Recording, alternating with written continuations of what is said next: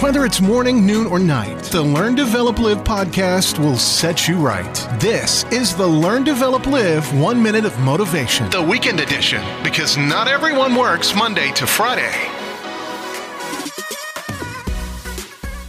Welcome to the Learn, Develop, Live podcast, the podcast that makes you look to energize and refocus you to getting out there and chasing down your dreams and make something big happen for you.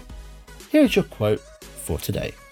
If you want to attract happy, positive things, become a happy, positive person. Work from the inside out. People are attracted to the vibe you give off. If you're a happy person, people want to see why and they want to see that effect on them too. The same can be said if you're unhappy. You will also attract other unhappy people.